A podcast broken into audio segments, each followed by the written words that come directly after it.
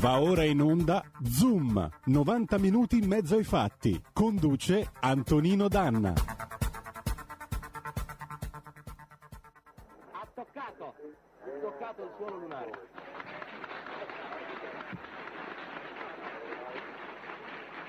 No, non ha toccato.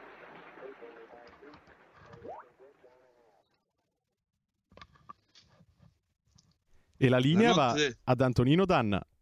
Grazie Meneghino Volante. La notte del 20 luglio 1969, un evento storico come l'allunaggio, questa nuova parola che veniva creata appositamente per l'arrivo dell'uomo sulla Luna e il suo sbarco per la prima volta nella storia dell'umanità, venne coperto in Italia da un battibecco tra due giganti del giornalismo, uno in collegamento da quello che allora era chiamato Capo Kennedy, come diceva lui, e poi nel 73 tornò a essere Cape Canaveral. Comunque, eh, da Capo Kennedy vi parla Ruggero Orlando e l'altro era Tito Stagno in diretta da Roma. Fece una diretta, raccontò così lunga che a un certo punto, per effetto del caldo così atroce, si tirò giù i pantaloni e restò in mutande. Mentre dalla parte in su, da dove veniva inquadrato, raccontò divertito 25 anni dopo, era rimasto come lo abbiamo visto tutti, in giacca e cravatta. E poi la gente ogni tanto guardava in giù e rideva e tutti da casa si chiedevano ma perché? Che cavolo hanno da ridere con l'uomo che va sulla luna? E poi l'indomani andò sulla spiaggia a Fregene, si buttò sul- sotto il sole cocente sulla sua stuoia, si addormentò e la gente gli passava accanto e diceva oh, am vedi, c'è sta stagno, quello da luna. Ecco, eh, il giornalismo ha questa cosa, è il privilegio di essere dei testimoni. A volte i testimoni stessi possono travalicare l'evento. 50 anni dopo stavo atterrando a Catania Fontana Rossa, l'indomani ci sarebbe stata la festa del garage dell'Alfista con gli amici del club Catania Alfa Romeo, saluto Orazio Pennisi e tutti gli altri. Quando l'aereo toccò sulla pista mi girai verso la mia compagna di viaggio e le dissi ha toccato, stasera lo possiamo dire. Lei ci pensò un attimo, si mise a ridere, sì, questa è proprio la sera giusta per poterlo dire, perché è rimasta nell'immaginario collettivo questa frase. Tito Stagno non è stato solo quel battibecco, Tito Stagno è stato il testimone di un'epoca esaltante quale furono gli anni 60 della corsa alla Luna, che videro tre paesi, non due, correre nello spazio.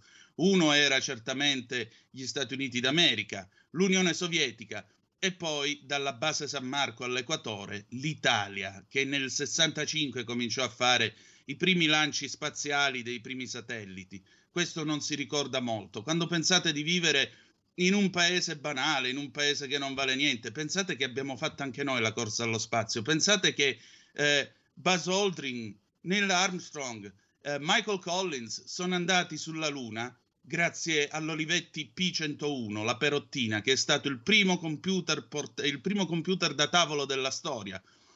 Sì, gli americani usavano la P101 anche per eh, tracciare le rotte dei B-52 per il Vietnam, ma quella tecnologia è servita per portare in piena sicurezza tre uomini nello spazio e farli tornare indietro. E nel 70 il disastroso successo dell'Apollo 13 fu un altro esempio di come la Perottina riuscì a salvare, mediante la semplice eh, applicazione della matematica, a salvare le vite dei tre astronauti dell'Apollo 13 che riuscirono a rientrare sulla Terra dopo l'incidente che gli era occorso all'inizio della missione.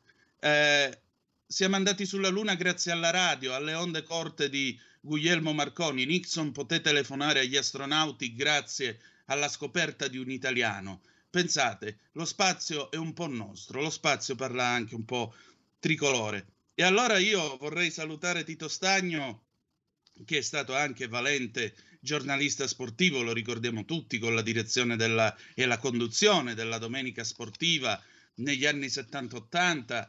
Eh, ecco, io voglio ricordare e salutare Tito Stagno con un pezzo del 1973 di David Bowie, Life on Mars, perché i futurologi nel 69 si scatenarono, dissero sì, nel 1980 l'uomo andrà anche su Marte, ce la farà. Su Marte non ci siamo ancora andati più di mh, 40 anni dopo, però vedete, mi piace pensare che se davvero esiste un multiverso, in un altro multiverso, il 1980 l'uomo sta per mettere piede su Marte e anche stavolta ci sono Tito Stagno e Ruggero Orlando che litigano tra di loro per dire ha toccato, no, non ha toccato. E allora, Tito, facciamo che fai buon viaggio e questo viaggio tra le stelle vorrei che tu lo facessi come l'hai visto, come l'hai visto partire tante volte da, da, da Capo Kennedy, come veniva chiamato appunto, dallo spazioporto, dal Pier 39. E allora c'è di nuovo il Saturno 5, questa macchina immane,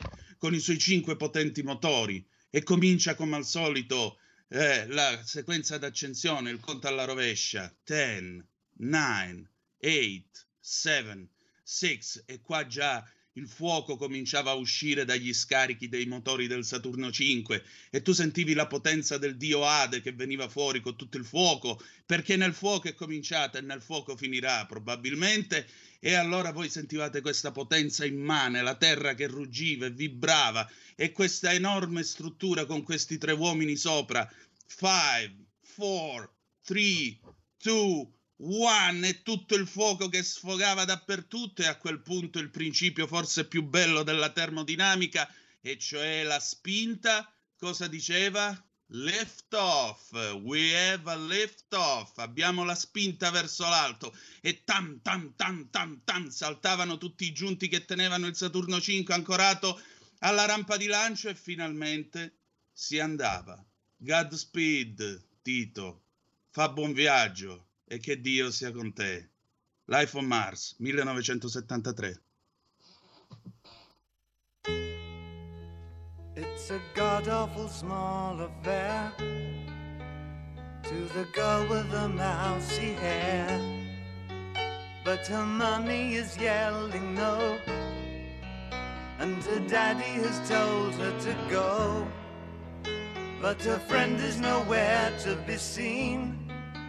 Now she walks through her sunken dream to the seat with the clearest view, and she's hooked to the silver screen. But the film is a sad thing for, for she's lived it ten times or more. She could spit in the eyes of fools her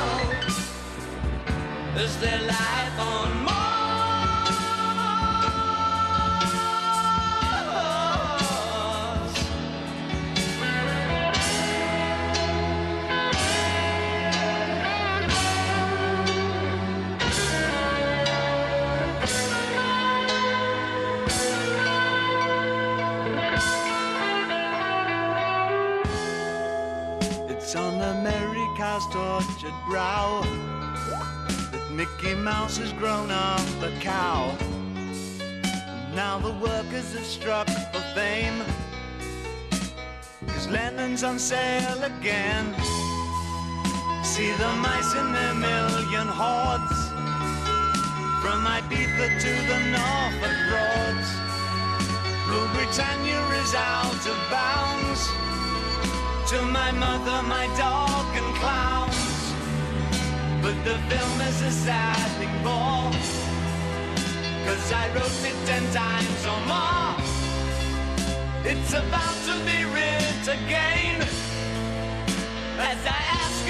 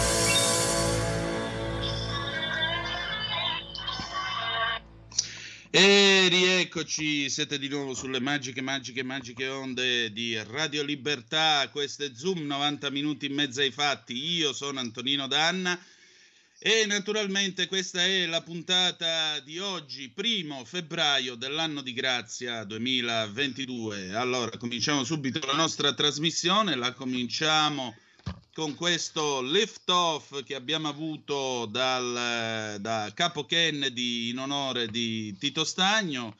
È una figura che mancherà al giornalismo italiano, mancherà a tanti di noi perché Tito Stagno è stato, ripeto, un testimone eccezionale di un'epoca eccezionale, perché gli anni 60 furono quest'epoca esaltante, quest'epoca immane in cui l'uomo appunto con la corsa alla luna migliorò la vita di tanti. E allora, esattamente come oggi del resto, c'era chi diceva, eh, ma perché sprecare tutti questi soldi per andare sulla Luna? Molti degli, di quelli che dicevano questa frase allora oggi hanno uno smartphone che è frutto della corsa alla Luna e su di esso scrivono sui social, quindi con internet, una struttura nata dopo la corsa alla Luna, scrivono, eh, ma per quale motivo dovremmo andare su Marte? Eh, indovina, prova a indovinare. E allora saluto Federico il Meneghino Volante, il nostro regista, grazie Federico per la collaborazione ai Frizzi Lazzi e non solo che facciamo in questa trasmissione e cominciamo subito la nostra puntata con Fronte del Blog. Fronte del Blog del nostro Edoardo Montolli, del nostro immenso Edoardo Montolli. Edoardo, lo sapete, scrive questa rubrica che si intitola Momento e la trovate ogni martedì mattina su Cronaca Vera. E allora, presidente di tutti gli italiani, forse. Non so se ricordate l'ultima tornata elettorale, quando a votare andò meno di, Italia, meno di un italiano su due, nonostante ci fosse di mezzo anche la guida delle più importanti città italiane. Chi vinse esultò e si esaltò per il risultato, senza rendersi minimamente conto della scollatura del paese. Il livello di sfiducia nelle istituzioni è addirittura peggiorato nei mesi successivi e ormai è tale che a breve un politico si vergognerà a dire di essere uno che frequenta il, che frequenta il palazzo per professione. Sulla rete le polemiche sono all'ordine del giorno. Basta vedere un qualunque post eh, del più seguito dei leader sui social network, Matteo Salvini, per averne conferma. Che si tratti di un post sul cagnolino ritrovato, un gesto eroico di un poliziotto, ancora della denuncia di una violenza, i commenti irritati vertono su tutt'altro argomento e sono incentrati sul senso d'abbandono che vivono i cittadini devastati dalle bollette, dal caro benzina, dalla disoccupazione, da stipendi addirittura più bassi di quelli del 1990, da cartelle esattoriali e da tasse asfissianti, dal super Green Pass che blocca tutto, da ogni tipo di lavoro fino al consumo di un caffè e l'acquisto di sigarette e giornali, abbiamo intrapreso un'innovativa e probabilmente inconsapevole forma di protesta. In sostanza, non ci interessa più nulla di quanto accade nelle stanze del potere. Lo dimostra più di ogni altra cosa l'elezione per il Presidente della Repubblica, ovvero il grado più alto tra le cariche dello Stato, colui o, co- o colei che dovrebbe rappresentare tutti noi. Per mesi, nei corridoi del transatlantico non si è, tra- non si è parlato d'altro e nelle ultime settimane giornali, siti dei quotidiani e tv hanno riempito pagine palinsesti a ogni ora con speciali, simulazioni di voto, totonomi. Bene, Lunedì 24 gennaio le maratone televisive si sono sprecate, c'era enorme fermente attesa, ma solo tra lor signori. A tenere incollati al televisore gli italiani non c'è stato infatti alcuno speciale, bellamente ignorati dalla stragrande maggioranza dei cittadini. Ma il grande fratello VIP con Alfonso Signorini che cacciava dallo studio Alex Belli, segnando un nuovo record di share al 23,6%. Si dirà che forse i più interessati erano quelli che vanno sulla rete e che dunque si tengono aggiornati minuto per minuto. Allora abbiamo atteso la sera di martedì 25 gennaio, dopo la seconda fumata nera, e abbiamo dato un'occhiata ai dati di Google sulle parole più cercate nelle ultime 24 ore. E qui in effetti l'attenzione c'è stata, ma solo in serata, con un milione di ricerche per vedere l'esito delle consultazioni, esattamente la metà di quelle fatte nello stesso giorno con le parole Giorgio Gabber per l'anniversario della sua nascita e al pari di quanti si informavano per sapere se Matteo Berrettini avesse raggiunto o meno le semifinali dell'Australian Open. Se consideriamo che i quotidiani in edicola vendono ormai pochissimo, possiamo essere così certi che agli italiani non interessa nemmeno più chi va al Quirinale. Il distacco tra paese legale e paese reale appare insanabile. Non c'è promessa, impegno, auspicio che tenga. Nessuno si fida più, siamo indifferenti a chi tiene le redini della penisola, permeati da un pessimismo impalpabile e da un'insofferenza sempre più forte alle nuove, snervanti regole di convivenza, tali che spesso rasentano e talvolta perfino superano l'idiozia. Ne abbiamo avuto prove in provincia di Bergamo, vedendo una classe elementare costretta alla DAD, la didattica a distanza, un solo bambino a lezione in presenza, in quanto nel momento in cui due suoi compagni erano risultati positivi, si trovava all'estero. Al suo ritorno non c'era così bisogno di lasciarlo a casa come gli altri. Era lì, in un deserto di banchi e di amici, ma costretto a tenere pure per ore la mascherina sul volto. Una cosa senza senso, il delirio della burocrazia. Pochi giorni prima una donna incinta, vaccinata con due dosi e in attesa della terza, era giunta a un pronto soccorso di Sassari con forti dolori di pancia. Ma non l'avevano visitata perché volevano un tampone molecolare. La donna ha perso il bimbo. E questa è invece follia pura, sicché non ci ha colto di sorpresa quanto successo a Casoria, dove qualcuno ha rischiato di perdere il segno, il senno. Un signore di 88 anni voleva entrare in un bar per prendersi un gelato, ma senza avere con sé il Green Pass. Quando il vigilante si è messo di traverso sbarrandogli l'ingresso, l'anziano gli ha puntato una scacciacani contro. Poi ci ha ripensato, l'ha messa via e si è allontanato. Difficilmente, una volta giunto a casa, sarà stato tentato dalla voglia di capire chi fosse il suo nuovo presidente. Questo il nostro Edoardo Montolli 0266203529 se volete essere dei nostri attraverso il telefono oppure 346 642 7756 per quanto riguarda la vostra presenza attraverso mh, la zappa o il whatsapp che dir si voglia.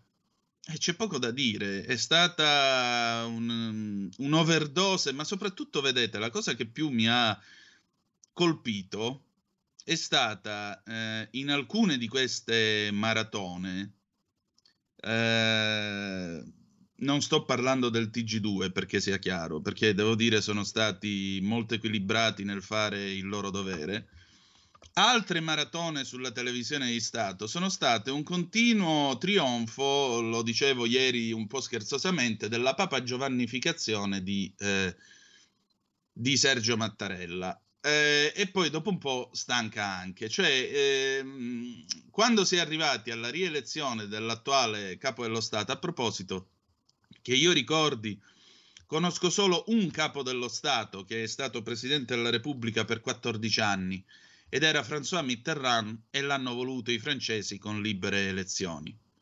Nel caso della Repubblica Italiana, questa rischia di diventare una monarchia repubblicana perché, come Marcello Sorgi diceva nella maratona del TG1, e Marcello Sorgi è uno molto sottile e molto fine nei suoi ragionamenti, lui proiettava già il settennato di Mattarella fino al 2029, quando il Presidente della Repubblica avrà 88 anni.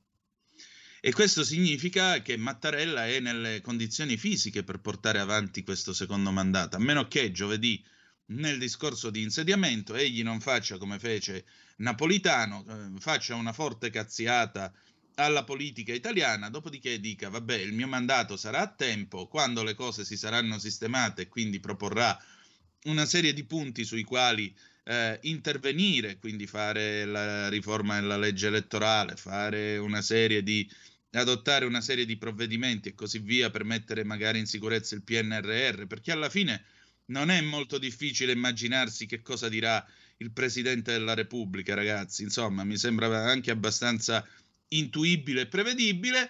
Poi alla fine dice tutto considerato, magari mi dimetterò e ne voterete un altro. Ecco, siccome quando voteranno l'altro ci sarà stata una nuova tornata elettorale, saremo andati a votare, ci sarà una base elettorale del Presidente della Repubblica molto più ristretta. Io spero e prego che il prossimo Parlamento si metta al lavoro per una legislatura costituente e ci dia il presidenzialismo o il semipresidenzialismo. Abbiamo due telefonate, pronto chi è là? Pronto? Sì. Pronto? Eh, buongiorno, sono Marino da Brescia. Ciao Marino. Ciao, ascolta, io come avevo detto già prima con la trasmissione del, del, professor Volli, io non mando giù questa, mh, proposta, questa proposta di votare che poi è stata attuata da parte di Salvini di, del, del Presidente Mattarella. Il Presidente Mattarella si è negato per due volte le elezioni, ha difeso e sostenuto un, un fallimentare ministro della, e confusionario ministro della, della sanità e un inefficace ministro dell'interno praticamente ha sempre, ha sempre, avallato più cose provenienti dalla sinistra che dalla destra. Io ho, tollerato, ho accettato diciamo, un'alleanza giallo-verde di, del, all'inizio. Ho meno accettato e tollerato l'alleanza con, con Letta e la sinistra con Draghi presidente qualche, un anno fa ma questa qua proprio di, di, avere, di, aver, mandato al potere di nuovo Mattarella per altri sette anni da parte di Salvini non la mando giù, mi dispiace, avrebbe dovuto insistere su Nordio, avrebbe dovuto al limite astenersi, ma io non ho votato la Lega perché mandasse di nuovo un presidente di estrazione del Partito Democratico al potere. Ultima cosa se mi consenti per favore, per quanto sì. riguarda la Luna, io mi occupo di tecnologia ormai da qualche anno da quando ho smesso la divisa, anche di cibernetica e devo dire effettivamente che hai ragione, più del 70% di quello che ormai riveste il nostro ambiente tecnologico in qualche maniera è collegato all'esplorazione dello spazio degli anni 60-70. Tante cose, adesso non sto a elencarle tutte, anche, anche certi materiali. Quindi ben venga il fatto di andare su Marte quando sarà possibile. Ciao Antonino, buona giornata. Ciao Marino, te ne dico una io. Nel manuale di vendita che l'Alfa Romeo ha dato alle concessionarie nell'85 per il lancio della 75, c'è una pagina che spiega che la 75 è isolata come una, cap- come una calotta spaziale, come una navetta spaziale, perché alcune giunture della sua carrozzeria sono collegate con una colla speciale che fu sviluppata proprio per le missioni Apollo e che negli anni 80 era diventata di uso comune. La 75 come l'Apollo 11, ve lo immaginate? Mamma mia, io mi sto gasando già così. Altra telefonata, pronto? Chi è là? Pronto? Ciao Antonino, sì. scusami, eh. Eh, sono Rosanna da Milano, una Benvenuta. 048 anch'io. Oh, cara sorella allora, se permetti, sì, dimmi sì, tutto. Siamo una grande famiglia noi della 048, dai, eh, sì, e buona fortuna sì. per la tua lotta, vai. Purtroppo sì. Eh, senti un attimo Antonino, io stamattina non stavo più nella pelle sentendo Cainarca che, aveva, che ha parlato, che ha telefonato alla Ravetto. Io stamattina, guarda, non sono riuscita a parlare con lui, ma guarda, Senti un attimo, la Ravetto ha detto che a un certo punto, che è una cosa gravissima, quelli di Italia Viva sono stati chiusi fuori dal Parlamento, non gli è stato, gli è stato concesso di entrare per votare. Questa è una cosa gravissima, però è ancora più grave che la signora Meloni di questo non ha fatto parola, niente, è solo capace di redarguire e avvilire i suoi alleati, ma degli altri lei non dice mai niente. Ehm, per me è sempre e solo a caccia di voti, perché degli italiani a lei non gliene frega niente, assolutamente niente. Mi dispiace, ma io la penso così. Ciao Antonino. Ciao, eh, guarda, il problema non è che non l'abbia detto la Meloni. Se davvero questo fosse accaduto, secondo te Renzi non, non avrebbe fatto il diavolo a quattro per dire ci hanno tenuto fuori nel momento della votazione? Eh, questo è come quelli che mi scrivono adesso che mi dicono, dice, sarò complottista, ma perché nessuno è andato più sulla Luna? Per il semplice e banale motivo che Nixon disse che costava troppo e ormai l'economia americana non se lo poteva permettere. E poi perché dopo i primi due lanci alla gente non gliene è fregato più nulla dei viaggi spaziali. Pensate che al tempo del volo dell'Apollo 13, quindi aprile del 1970, stiamo parlando di otto mesi dopo, scarsi, nove mesi dopo l'allunaggio, Beh, alla gente non fregava assolutamente più niente dei voli umani sulla Luna. Perché? Perché tanto la guerra l'avevamo vinta, la corsa allo spazio l'avevamo vinta contro i russi. O meglio, l'aveva vinta l'America contro i russi. Per cui l'obiettivo politico era stato raggiunto. Quello scientifico è un altro paio di maniche. Va bene, allora noi adesso andiamo in pausa, poi risponderò anche a te Marino, perché ci sono alcune zappe che voglio commentare. Rientriamo con un pezzo del 72 di Franco Battiato, Il silenzio del rumore, 31 dicembre 99, ore 9, dall'album Pollution. We'll be right back, a tra poco.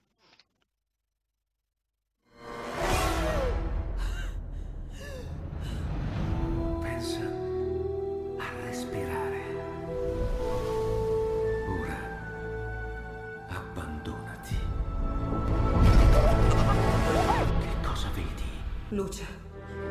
Oscurità. L'equilibrio. È tanto più grande.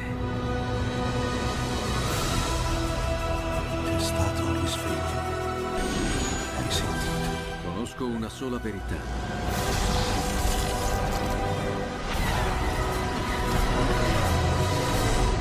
Movie Time ti fa entrare nel vivo del cinema, ti fa sentire come se fossi tu il protagonista del grande schermo.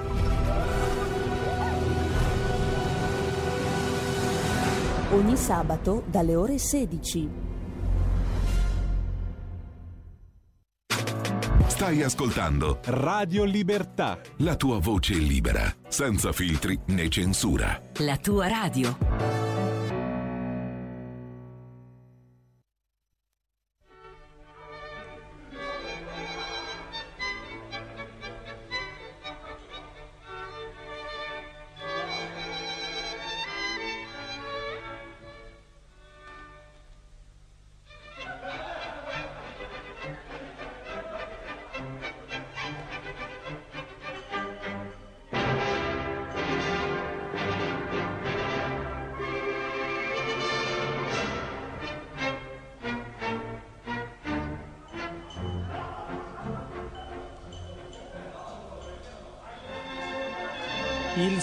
Silenzio del rumore delle valvole a pressione,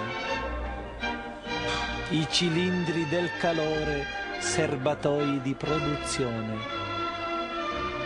Anche il tuo spazio è su misura. Non hai forza per tentare di cambiare il tuo avvenire, per paura di scoprire libertà che non vuoi avere. Ti sei mai chiesto quale funzione hai? Quale funzione hai? Ti sei mai chiesto per paura di scoprire?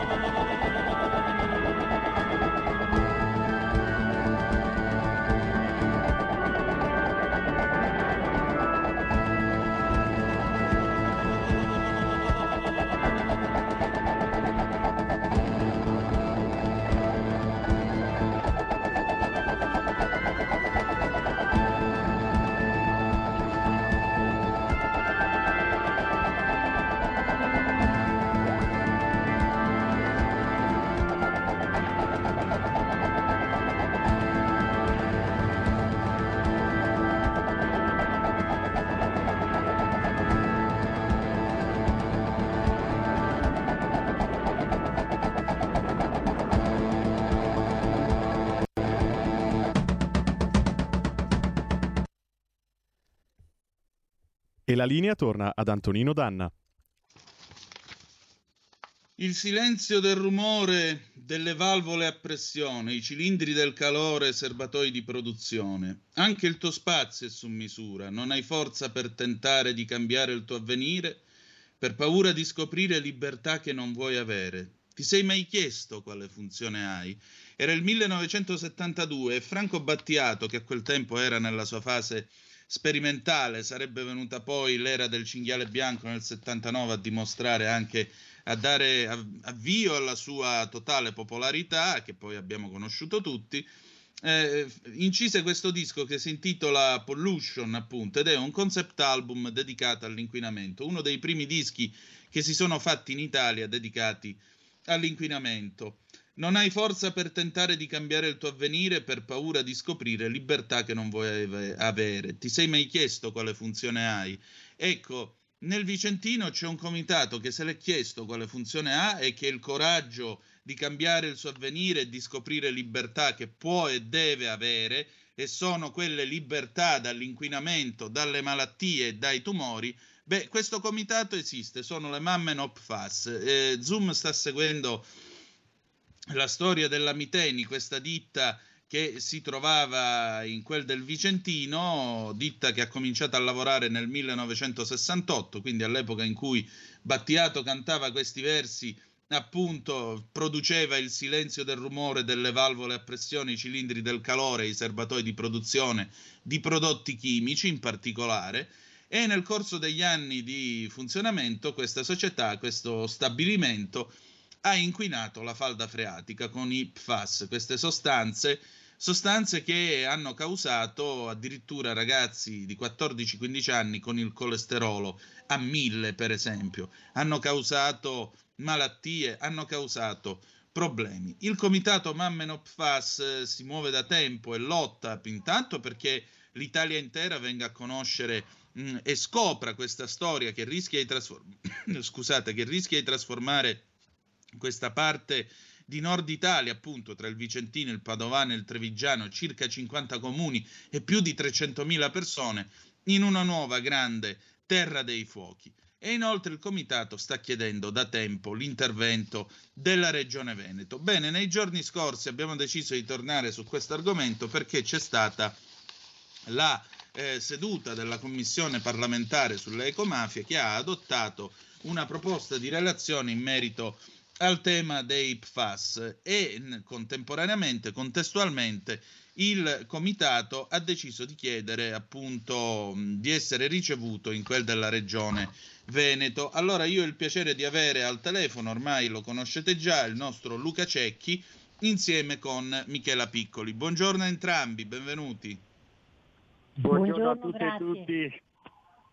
Allora, eh, siccome io ho fatto le scuole serali, comincerò chiedendolo prima a Michela, eh, perché prima le donne. Allora, Michela, che cosa è successo con questa relazione che è stata approvata in commissione nei giorni scorsi e che cosa implica?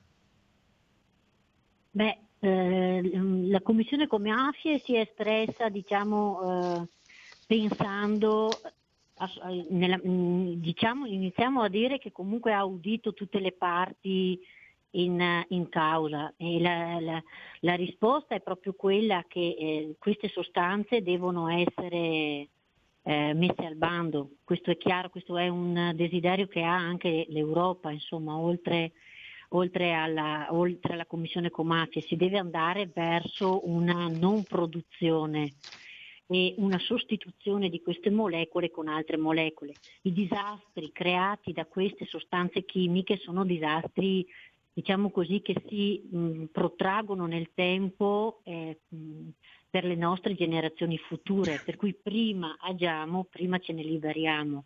È chiaro che non si parla di un giorno, non si parla di una settimana, ma si parla di anni e di generazioni, perché sono appunto eh, considerati inquinanti persistenti, vengono chiamati anche inquinanti per sempre, proprio questa parola per sempre fa capire quanto questa molecola è diciamo ehm, persistente e di quasi impossibile degradazione se non dopo tanti tantissimi anni. Ha un'emivita nel sangue, cioè la capacità di rimanere nel nostro corpo per tantissimi anni, eh, di conseguenza la, la madre li trasmette al feto e il feto se li porta con sé fin dal grembo materno. È una bomba innescata, ecco, io quello che mh, sento di dirmi e forse è il peso che porto di questa cosa, è il fatto di pensare che nel corpo dei miei figli c'è una sostanza che non sai come, non sai dove e non sai quando potrebbe creare dei danni incredibili al, al loro corpo. È come avere una bomba a orologeria, sai che ce l'hai, può esplodere subito, i primi sintomi sono quelli dell'innalzamento del colesterolo, la tiroide comincia a sballare, ci sono bambini che hanno già problemi di tiroide e di colesterolo proprio in tenera età. E mm, queste molecole appunto vanno ad interferire con, con il nostro metabolismo. Noi sappiamo che il metabolismo è quello che mm, comanda mh, mm, e tiene le redini di tutto il nostro organismo, quello che dà le informazioni a tutto l'organismo. Per cui andare ad interferire con il nostro metabolismo è una cosa molto, molto pericolosa, insomma. E, mm, Ecco, io vorrei leggervi un attimo quello che c'è scritto nella relazione, appunto, che è stata presentata presso la commissione parlamentare. La bonifica del sito, perché eh, questo stabilimento è a Trizzino, è a Trizzino in provincia di Vicenza, la bonifica del sito è decisamente molto molto complessa. Come è noto ci sono più barriere idrauliche che dovrebbero provvedere a ridurre l'inquinamento provocato da miteni. Vi sono barriere a monte dello stabilimento, barriere a valle barriere di alleggerimento che aspirano l'acqua di falda e la trattano con i carboni attivi. Sono barriere fatte da strumenti che vanno a incidere nel suolo a profondità diverse, ma da quello che è apparso chiaro nel tempo in cui si sta procedendo con questo grande lavoro è che vi sono due acquiferi diversi. Vi è uno che va sullo strato roccioso e un altro che va sullo strato alluvionale. Quello alluvionale è superiore, mentre quello roccioso è inferiore. Il lavoro che ha portato la Miteni a realizzare le barriere idrauliche al fine di ridurre l'inquinamento ha consentito di individuare che le acque più profonde contengono maggiore inquinante, mentre le acque più superficiali, quelle della parte alluvionale, ne hanno di meno. Si è comunque compreso nel corso del tempo che l'inquinamento non è scomparso, ma sta diminuendo in maniera molto blanda e molto lentamente. Questo dipende dal fatto, per quanto è stato spiegato da ARPAV, l'Agenzia regionale per la protezione dell'ambiente del Veneto, cioè che le barriere da sole non sono sufficienti a fermare l'inquinamento, pur fornendo un importante contributo. In vero, le registrazioni relative alle analisi eseguite rappresentano un andamento altalenante dell'inquinamento. Sembra che improvvisamente l'inquinamento stia diminuendo, viceversa di nuovo vengono rinvenuti picchi di PFAS e così via, pur se nell'insieme si è detto vi è una blanda diminuzione dell'inquinamento. In particolare, il monitoraggio svolto dall'ARPAV negli anni 2020-21 nel piezometro di controllo più importante ai fini di verifica dell'efficacia della barriera idraulica, denominato MW18, posto a valle dello stabilimento e posizionato a circa un centinaio di metri fuori di esso, rivela un notevole inquinamento da tutti i PFAS, ivi comprese le nuove sostanze come il GenX e il CC6O4, con una tendenza all'aumento. E allora Luca, che cosa si può fare? Ma allora, eh, la relazione della Commissione Ecomafie purtroppo, e questo è un problema sempre di tutte le istituzioni, è un po' in ritardo.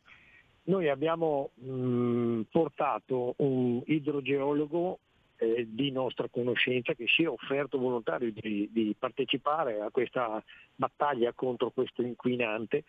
E negli ultimi incontri che abbiamo fatto eh, nella conferenza dei servizi questo ha proposto una soluzione che potrebbe essere eh, valida, quella di scavare con una talpa un tunnel in fondo alla, alla, a valle della fabbrica che raccolga tutte le acque che passano da lì, eh, aspirarle e depurarle tutte. Questa era la soluzione che permetteva la pulizia di tutta l'acqua al 100%. Era una soluzione che garantiva il 100% del per bloccare l'inquinamento.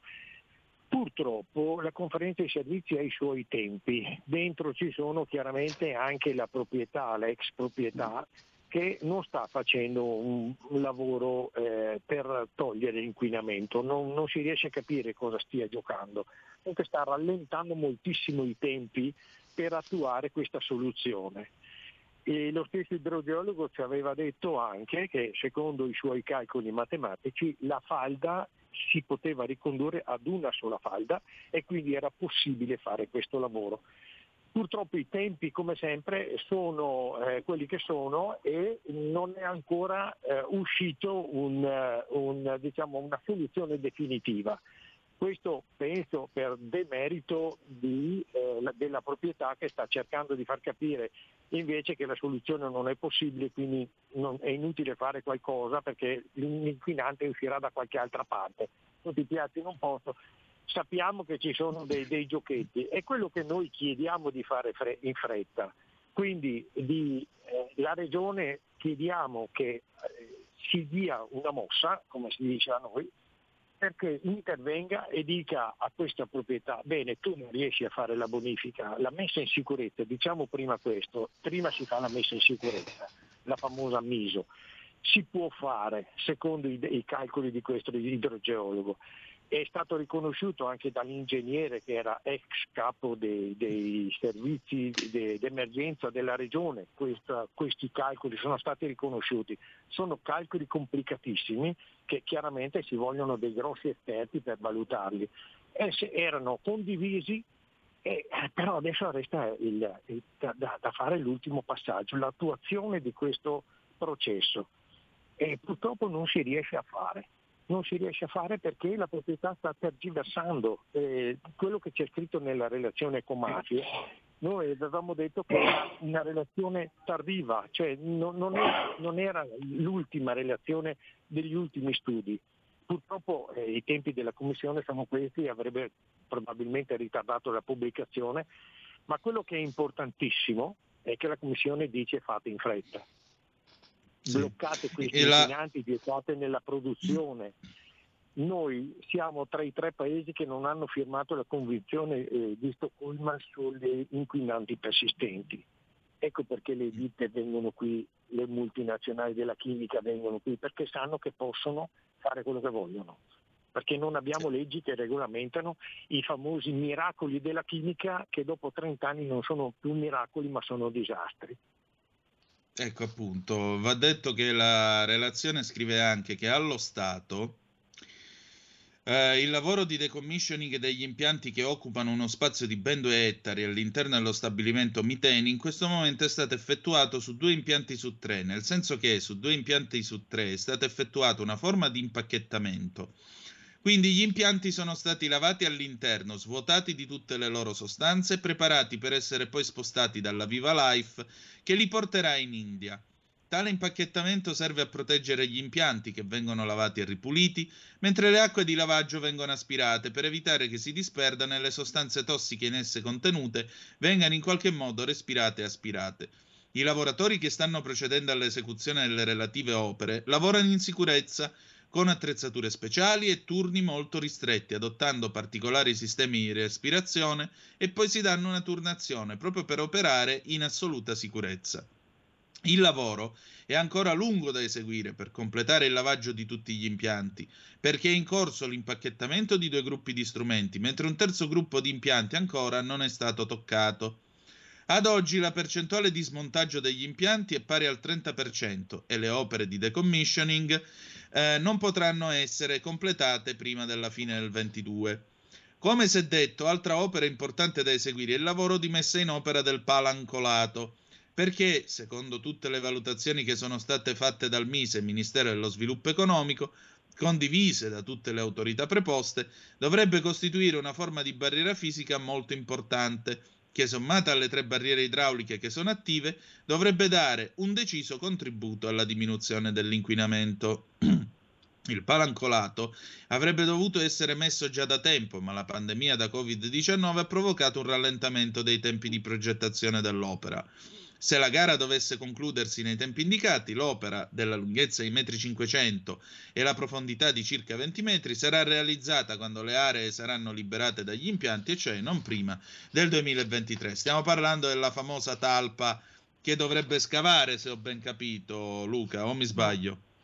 No, eh, no, non è la talpa. Allora, no. il palancolato sarebbe una barriera metallica che viene piazzata mm. mi sembra a una decina di metri di profondità e servirebbe ad evitare che il fiume Poscola che scorre in fianco alla Miteni porti dentro ancora acqua e quindi eh, diluisca in modo però mh, mm, in modo non controllato eh, gli inquinanti servirebbe per mantenere diciamo, la falda forse più a un controllo di livello, però questa è una cosa di cui non posso essere, non sono così esperto da poter giudicare. Sicuramente è una forma anche questa di protezione che deve essere attuata, probabilmente una delle tante, ma quella che noi descriviamo, la, la, la famosa talpa che dovrebbe scavare questo tunnel in fondo a sud dello stabilimento dove esce ancora, si parla mi sembra di 10.000 nanogrammi al litro eh, dal pozzo MV18 con alterna- alternanze, insomma valori abbastanza alti che contico- contribuiscono ancora all'inquinamento. E quindi eh, una delle forme è il palancolato, ma mh, mm, è una forma da quel che ho capito dalla relazione del nostro idrogeologo è una forma che può servire ma relativamente poco. La cosa più importante certo. sarebbe fare questo tunnel. E, e ripeto, no, non c'è ancora eh, la volontà eh, specifica di, di, arrivare a questo. È questo che noi chiediamo alla Regione, di intervenire esatto. per fare in fretta di intervenire che si prenda carico per la prima volta forse anche in, in Italia invece di lasciare la bonifica a chi eh, ha la proprietà che da due anni sta dicendo, fa, stanno facendo, cercando di fare qualcosa ma alla fine non hanno fatto nulla, di prendersi in carico come regione la bonifica, la messa in sicurezza e quindi la bonifica e poi rivalersi sulle ditte che hanno fatto il danno. Io questo chiedo. Dobbiamo che le istituzioni facciano, se la proprietà non fa dobbiamo attivare queste istituzioni, ne va della salute di 300.000 persone. Ecco, eh, Michela, i dati della, della Commissione dicono che la maggiore concentrazione di PFAS si ritrova uova, carni, dal muscolo bovino, fegato suino, pesce, carpe e poi a scendere albicocchio, uva da vino, ciliegie, pere, fagiolini, mais, lattuga, piselli e pomodori che sono quelli eh, meno inquinati. Ecco, Michela, vivere che effetti hanno avuto gli PFAS nella tua vita? Beh, nella mia vita i FAS hanno avuto, l'hanno stravolta la mia vita, cioè non tanto la mia, sì, anche la mia da un punto di vista di madre, ma come ripeto la mia preoccupazione più grande nei confronti dei nostri figli e delle generazioni future. Per cui la, mh, mm, la cosa che mi, mi, a volte mi fa pensare che non ci siamo proprio è il fatto che eh, il problema in questo momento, il problema grosso, come diceva Luca prima e come diceva poc'anzi lei, è il problema della bonifica. Se prima non pensiamo alla bonificare questo sito non ce li toglieremo mai perché questi da là sotto continuano imperterritamente a uscire come se la fabbrica stesse lavorando.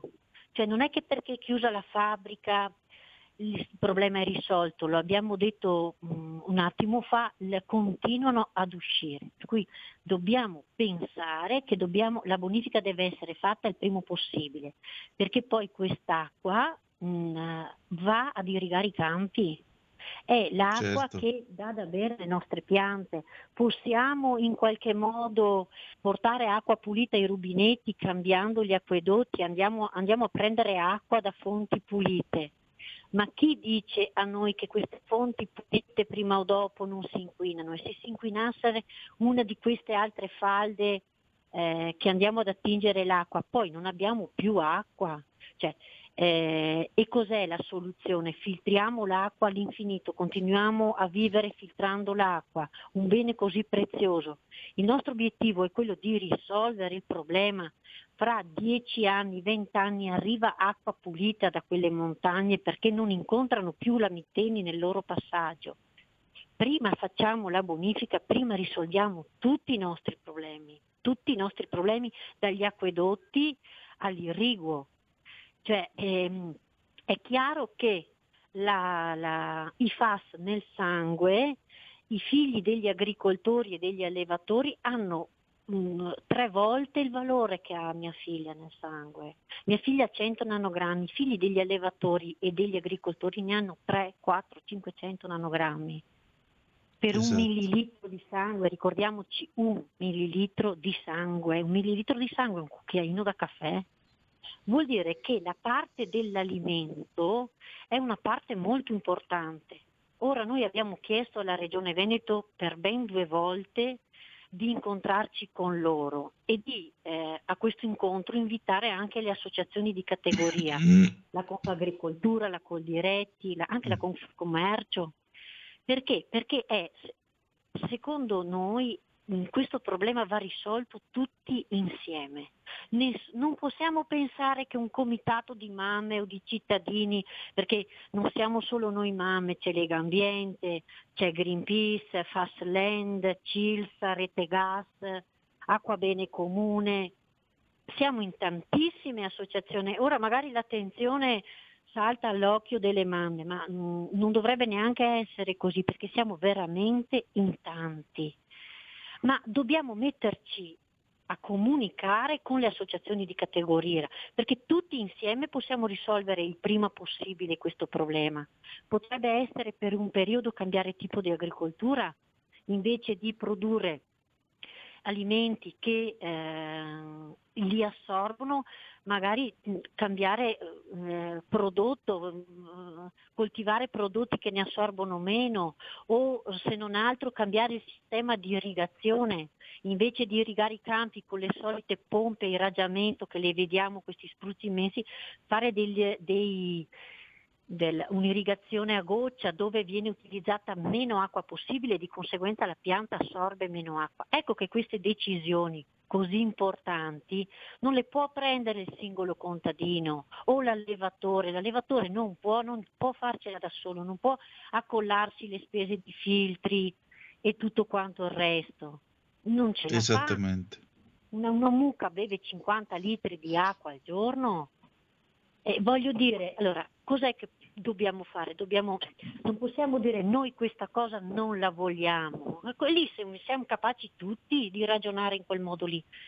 La soluzione è di trovarci e dire cosa possiamo fare tutti insieme per aiutarci, per capire quale sia la soluzione migliore.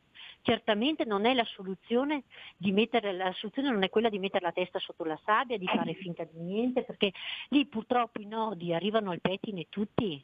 E la cosa Esatto. più grave è che non ce ne rendiamo conto perché queste molecole sono subdole. Queste molecole non riesci, non è come un diabete che, che se non lo tratti immediatamente, queste molecole sono subdole e a seconda delle fragilità delle diverse persone colpiscono i loro organi più fragili. Per cui mh, sono studiate da poco tempo, per cui abbiamo in mano delle molecole che non sono riconosciute come l'amianto, ti faccio quanto tempo dopo che è successo la storia dell'amianto è stato bandito. Però Esatto. ormai sono passati cinque anni, ormai l'Europa si è esposta chiaramente, la Commissione Comate chiaramente, l'ONU si è esposto chiaramente. E voglio dire, eh, ok, vogliamo che la messa in sicurezza la faccia la Miteni? Bene, ma cazzo ha fallito sta Miteni? Questi qua faranno di tutto per non pagare, ma noi vogliamo obbligarli a pagare. Certo, allora i lavori intanto facciamoli noi e poi accolleremo a loro le spese, ma non possiamo resta- restare fermi a- ad attendere queste cose, non possiamo permettercelo. Non è che- Certo. eh, grida vendetta sta roba. Per cui se la Regione Veneto ha desiderio di risolvere questo problema, noi, Mameno Fassa, ma tutte le associazioni siamo disposte ad aiutare, a collaborare. Abbiamo portato esperti, siamo andati a fare ricerche in tutto il mondo, ci siamo messi in contatto con ricercatori a livello internazionale. Parliamo di Philippe Grandjean, parla- parliamo di, di Tony Fletcher, eh, dell'avvocato Billot. Voglio dire, il nostro lavoro non si è fermato nelle nostre quattro mura. Abbiamo cominciato a portare il nostro aiuto in qualche modo, nostra, a cercare di collaborare, di comunicare anche con i piemontesi, perché dobbiamo- non dobbiamo dimenticare che la produzione che adesso è stata chiusa, è stata fermata in Miteni, è tutta in Solvei, a Spinetta Marengo. È tutta là, per cui cosa, cosa è successo? Che il problema da, una- da un punto lo spostano ad un altro e tanto mi fa, mio figlio ha gli stessi diritti e la stessa dignità di quei ragazzi là, per me non cambia niente, anzi mi fa ancora più star male perché la cosa dilaga ancora di più, li vogliono portare in India. E come facciamo? Ma andremo a raggiungerli anche in India, non ci fermiamo mica qua. Perché questi dove vanno li seguiamo. Non possono mica pensare di andare dove vogliono a fare i disastri che vogliono. Perché là troveremo delle altre mamme e là ci metteremo in contatto con loro. Michela, io vi chiedo 30 secondi di pausa, dopodiché torniamo per giungere alla conclusione del nostro colloquio. Grazie, grazie, Grazie già da ora per quello che state testimoniando. A tra poco. Stai ascoltando Radio Libertà. la tua voce libera, senza filtri né censura. La tua radio.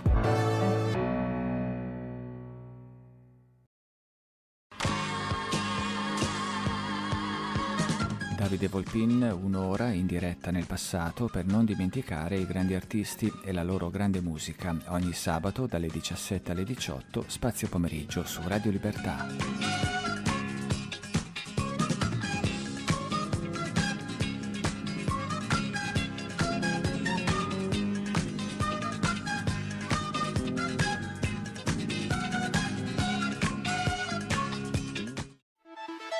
Stai ascoltando Radio Libertà, la tua voce libera, senza filtri né censure, la tua radio.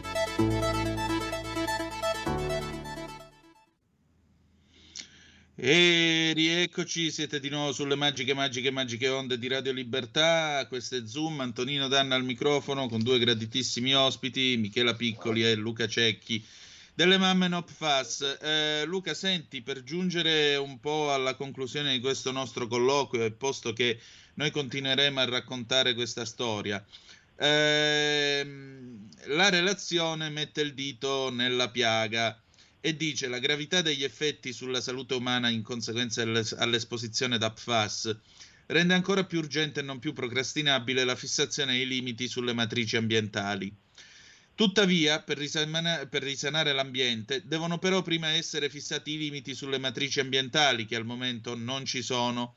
I limiti vanno fissati con legge dello Stato in base al principio di precauzione.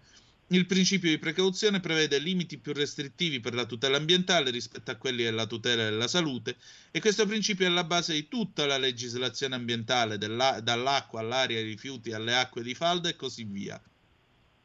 Il dato più rilevante emerso dall'indagine svolta dalla Commissione parlamentare d'inchiesta è che nella normativa italiana non sono ancora fissati i limiti sulle principali matrici ambientali. La mancanza dei limiti ambientali nelle acque di scarico, nelle acque di falda e nei terreni impedisce alle autorità competenti di intervenire per imporre i provvedimenti necessari di bonifica delle matrici ambientali contaminate. Allo stato attuale si può affermare che solo la, la Regione Veneto ha fissato sui PFAS, su indicazione dell'ISS, Istituto di Sanità Superiore di Sanità, solo i limiti sottoriportati nelle acque potabili per tutti i PFAS 300 nanogrammi litro, per la sommatoria totale 90 nanogrammi litro PFOA PFOS, di cui 30 nanogrammi litro per il PFOS, questo ha consentito almeno di intervenire per la protezione della salute della popolazione più a rischio. Poi ci sono le acque di falda, i terreni, però, dice sempre la Commissione, i limiti fissati alla Regione Veneto non solo sono incompleti, perché non riguardano tutte le matrici ambientali e non contemplano tutti i PFAS, ma per esempio i limiti per la matrice terreno e la matrice falda si riferiscono solo al PFOA e non ad altri PFAS, come i più recenti GenX e il CC6O4. Più in generale mancano su tutto il territorio italiano limiti ambientali nelle acque di scarico, sotterranee e nei terreni per tutti i PFAS. E ciò è rilevante per l'impatto negativo che tale mancanza ha sull'ambiente, perché, come detto, non consente alle autorità competenti di intervenire per imporre i provvedimenti necessari di bonifica delle matrici ambientali contaminate. Inoltre, la mancanza dei limiti non consente alla magistratura di contestare i reati connessi con la contaminazione delle matrici ambientali. In conclusione, appare evidente che è necessario fissare dei limiti completi e nazionali, in quanto il problema dei PFAS riguarda l'intero territorio italiano. Che altro possiamo aggiungere a questo? È già comunque una vittoria da parte del vostro comitato o no?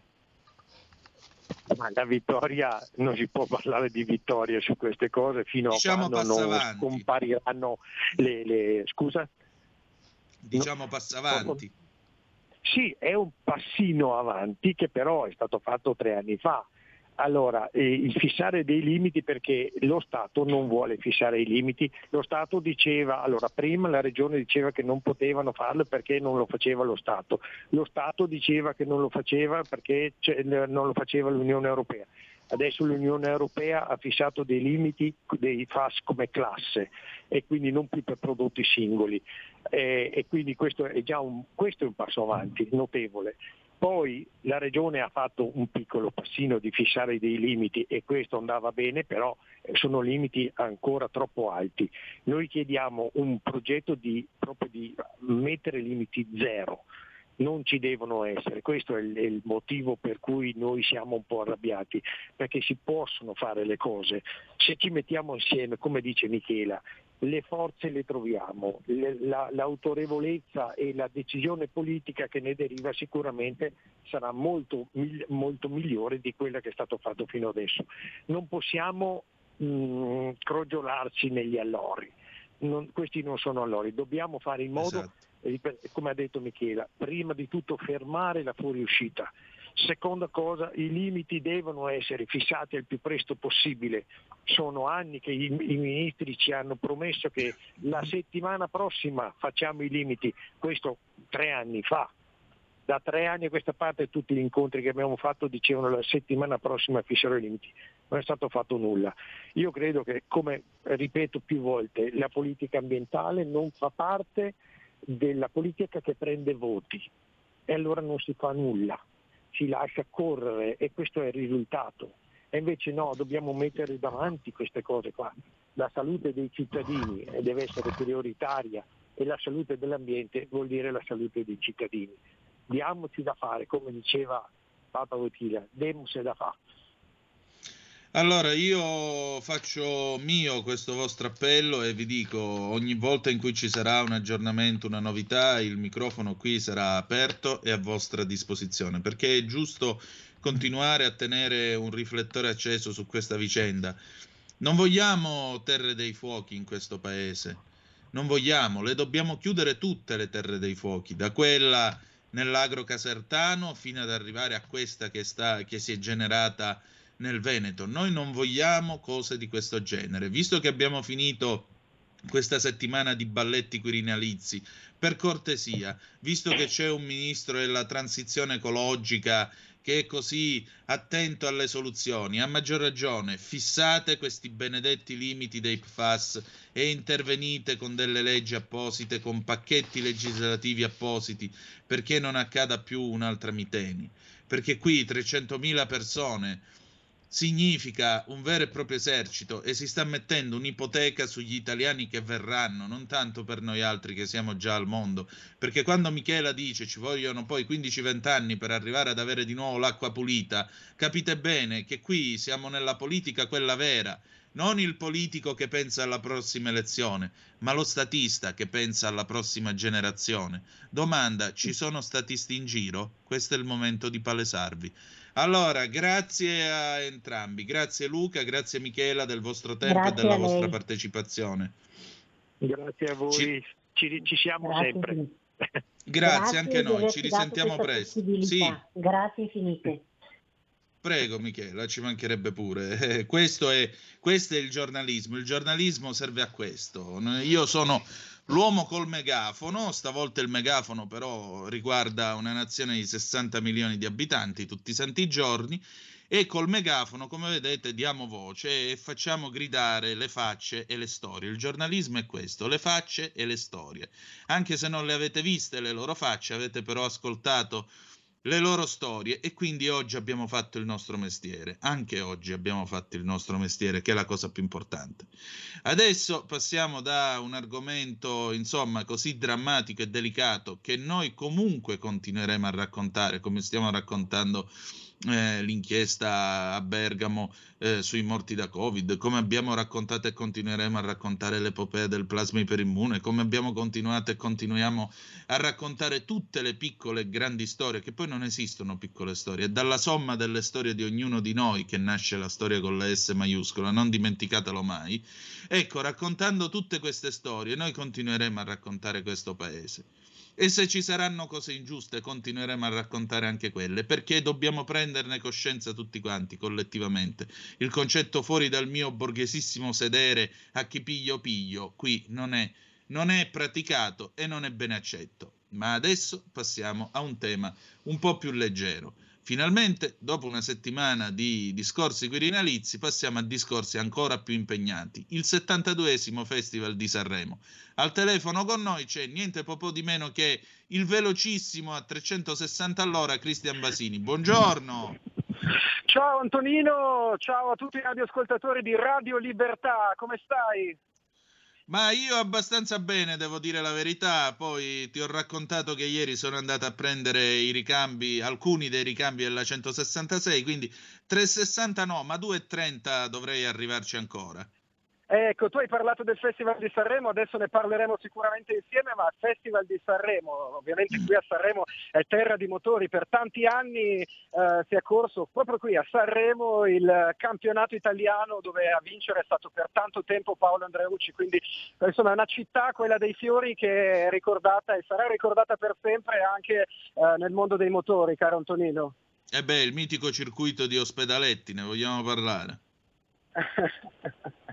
Ecco qua. Comunque oggi ti porto i saluti dal mare, c'è un po' di vento, cioè c'è il sole, non so lì a Milano, ma mi dicono che anche a Milano da ieri è arrivato un vento allucinante. Ebbene sì, oggi qui c'è un sole smagliante, c'è il bel cielo di Lombardia, così bello quando è bello, così bello così in pace, avrebbe detto Manzoni. Allora Manzoni dire, Alessandro, me... non Manzoni Roberto. Vicino a me, insomma, caro Antonino, la splendida visione dell'Ariston, un Ariston che è vestito a festival in questa 72esima edizione del Festival della canzone italiana, la terza nella conduzione non solo per Amadeus che è anche direttore artistico. E poi ieri abbiamo addirittura scoperto qual è la stanza d'albergo di Fiorello, la stanza 407, proprio davanti alla stanza di Amadeus, eh, all'hotel che sta qui dietro, praticamente dove tu pensa c'è un passaggio segreto tra l'hotel ed entrano direttamente nel teatro. Ma che cosa farà il mattatore del festival durante questa 72esima edizione e soprattutto in quante serate sarà presente. Molto probabilmente la prima, quindi quella di oggi, e la quinta. Questo almeno è quello che si sta dicendo in queste ore qui a Sanremo, in tanti lo dicono e in tanti dicono che sarà presente addirittura in tutte le serate del festival con le sue incursioni. Un festival che sarà, permettimi di dire, rivoluzionario e anche un po' trasgressivo, diciamoci la verità, almeno è questo quello che si sta percependo qui a Sanremo, ma un festival naturalmente che sarà condotto e portato avanti eh, in questi giorni nel, nella massima sicurezza, perché caro Antonino devi sapere che si entra solo ed esclusivamente con accredito, Green Pass e tampone. Rispetto all'anno, all'anno, scorso c'è un clima di grande gioia, di grande festa, Sanremo è piena di gente, i ristoranti sono pieni di persone, sono tornati i fan che purtroppo per loro dovranno rimanere distanti dai cantanti proprio perché il protocollo è molto ma molto rigido, ma la cosa bella è che finalmente, Antonino, il festival, la sala dell'Ariston quest'anno sarà piena al 100%. E poi sulla musica, tanti big, tanti nuovi che calcheranno il palco dell'Ariston, quindi naturalmente sarà davvero un incontro tra la tradizione musicale italiana e allo stesso tempo l'innovazione. Senti, ma diciamo così, per clima festivaliero, c'è già qualche cantante che si è segnalato per qualche eccentricità, per qualche richiesta particolare in hotel, che già si è esibito con un look particolare, hai visto qualche prova, qualche cosa? Sicuramente i Maneskin, i Maneskin sono, sono attesissimi, tanti giovani già da ieri uh, fuori dall'Ariston uh, che li stanno aspettando, poi questo ritorno di Emma, insomma un festival che uh, sta cambiando e che sta attirando sempre più giovani uh, un festival che cambia sotto tutti i punti di vista, anche musicalmente parlando. Senti, l'Italia vuole sapere perché l'Italia attende. Beppe Vessicchio, Beppe Vessicchio lo escono o no? Eh, questo se lo chiedono in tanti, eh. questo se lo chiedono in tanti. Però eh, perché lui ha dico... detto che si, ne- che si, è negativizzato, quindi ha annunciato la sua presenza al festival. Ma stasera esatto ci sarà la mitica frase dirige l'orchestra il maestro Beppe Vessicchio perché è in quel preciso momento che Sanremo entra nel vivo. Esatto, hai detto bene, il Festival di Sanremo eh, Beppe Vessicchio, il maestro eh, che per fortuna, hai detto tu poco fa, è, è guarito dal Covid eh, e insomma, stando a quello che si apprende dalle notizie che corrono veloci come il vento in queste ore, Fortunatamente questa sera sentiremo la frase, dirige il maestro Beppe Vessicchio, caro Antonino. Ah, non aspetto altro, guarda, non aspetto altro. Senti, per favore, quando passi davanti al balcone di Vincenzo Mollica, genuflettiti anche per me, mi raccomando. Ti devo dire eh? in chiusura, perché conosco ovviamente i tempi radiofonici, che, che, sono rimasto veramente molto, molto, molto colpito, come ti dicevo poco fa, anche da tanti giovani che si stanno avvicinando al festival. Probabilmente il festival che cambia un po' le sue vesti ha richiamato un pubblico anche diverso andando ad alimentare quindi quello che è il seguito di questo festival. Tu cosa dici? Eh, io dico che Amadeus è uno che di musica ne capisce, per cui sa sempre mescolare e creare questo cocktail per tutti i gusti, da Gianni Morandi fino ad arrivare alle nuove proposte. Quindi uno trova quello che vuole. Sostanzialmente non ha, eh, diciamo così, quelle mh, pretese artistiche che aveva Pippo Baudo, che è stato probabilmente l'archetipo dei direttori artistici di Sanremo, però è uno che di musica ne capisce molto e di conseguenza la sua proposta sarà interessante. C'è da dire che il Festival di Sanremo con lui è stato certamente molto seguito e perché no, potrebbe arrivarci anche un Amadeus Quater a questo punto. Chi lo sa. Confermatissima anche Ornella Muti per questa sera. Mm, altissimi livelli. Sarà una serata molto elegante all'insegna della bellezza.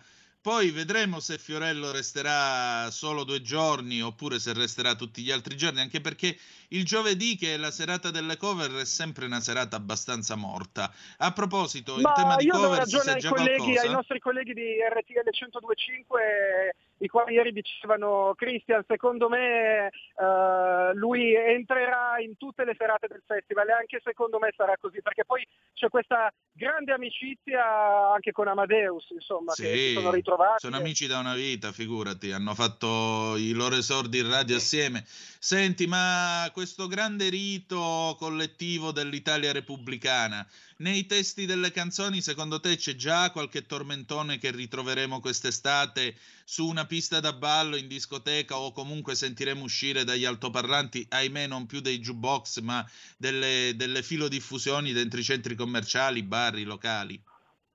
È molto difficile rispondere a questa domanda perché, come sai, il festival poi a, a, volte ci lascia anche un po' a bocca aperta, nel senso che magari le persone puntano su una canzone e poi all'improvviso uh, vince tutt'altra canzone che poi sulla lunga distanza, come hai giustamente ricordato tu, diventa un tormentone. Quindi sarà sicuramente Antonino un festival come anche quello dell'anno scorso, tutto da scoprire. Se ci pensi, alla fine chi è che avrebbe mai pensato che avrebbero vinto i Maneskin e che avrebbero eh. poi di riflesso ottenuto anche tutto questo successo?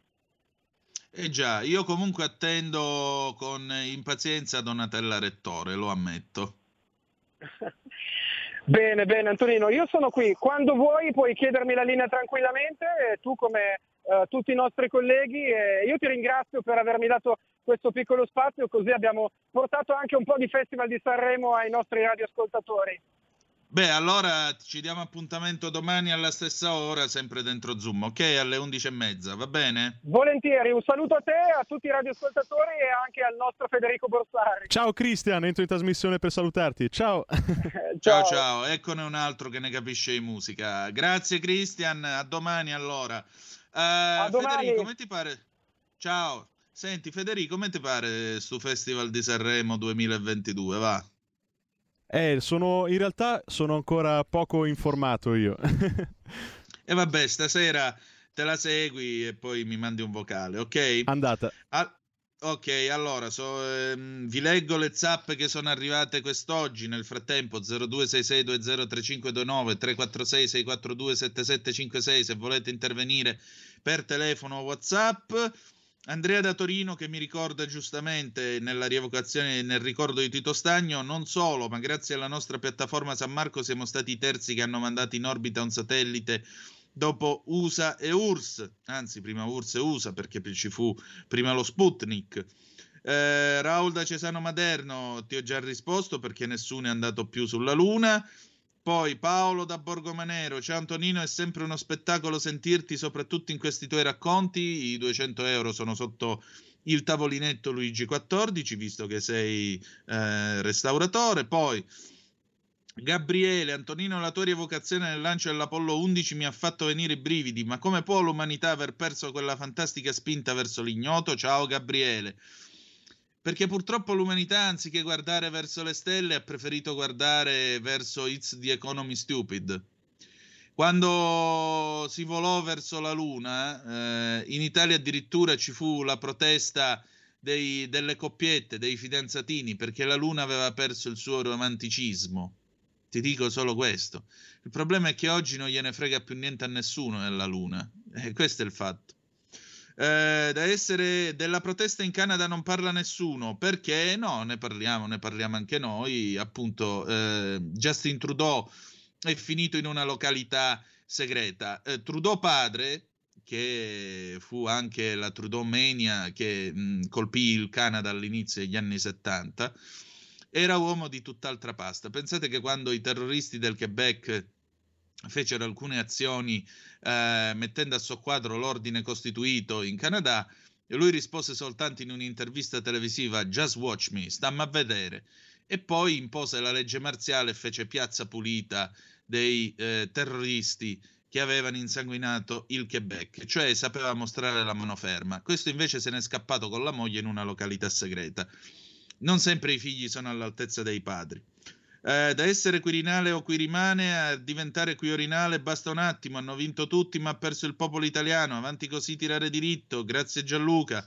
Il guaio principale insultante della base è che Salvini con sorriso ha detto sono contento per Mattarella e gli italiani. Visto che in realtà il Presidente della Repubblica fa il buono e il cattivo tempo, sarebbe caso fosse eletto dai cittadini. Ciao Paolo da Marsala. Paolo, visto che è cominciato Sanremo, ma perché domani non ti fai vivo e ci suoni una roba? Eh? Io è la terza volta che te lo chiedo. Boker Tov, Antonino, il problema è Forza Italia, la mancata applicazione della legge sul conflitto di interessi tiene questo paese sotto ricatto. Le ultime politiche con Falonieri chiese a Berlusconi il Nazareno. La Meloni si sta comportando come Fini, altra zappa. D'altra parte hanno la stessa estrazione. Fini distrusse il PDL di Berlusconi, la Meloni ha distrutto il centrodestra attuale. Purtroppo c'è chi crede a questa ciarlatana. Andiamo avanti, e questo è il festival di cui state parlando? Penso sia necessario non guardarlo per niente. E vabbè, ma uno non può vivere una vita sempre incazzato. Dai, come si pone la Lega sulla questione russa-ucraina? Buona giornata Marino, lo chiederemo venerdì a Paolo Formentini. La sinistra non ha permesso ai suoi di entrare in Parlamento per la prima votazione per timore che qualcuno votasse la Casellati. Scandaloso, la Meloni lo ha sottolineato indignata ieri sera a Porro. Sono una vecchia leghista, vorrei che queste cose fossero spiegate a chi ha frainteso come la signora che ha telefonato in precedenza, Pia da Torino. Abbiamo una telefonata, pronto chi è là? Sì, ciao, sono Massimiliano. Uela. Scusa, su che hai vissuto in Canada, io volevo proprio mettere l'accento sul Canada.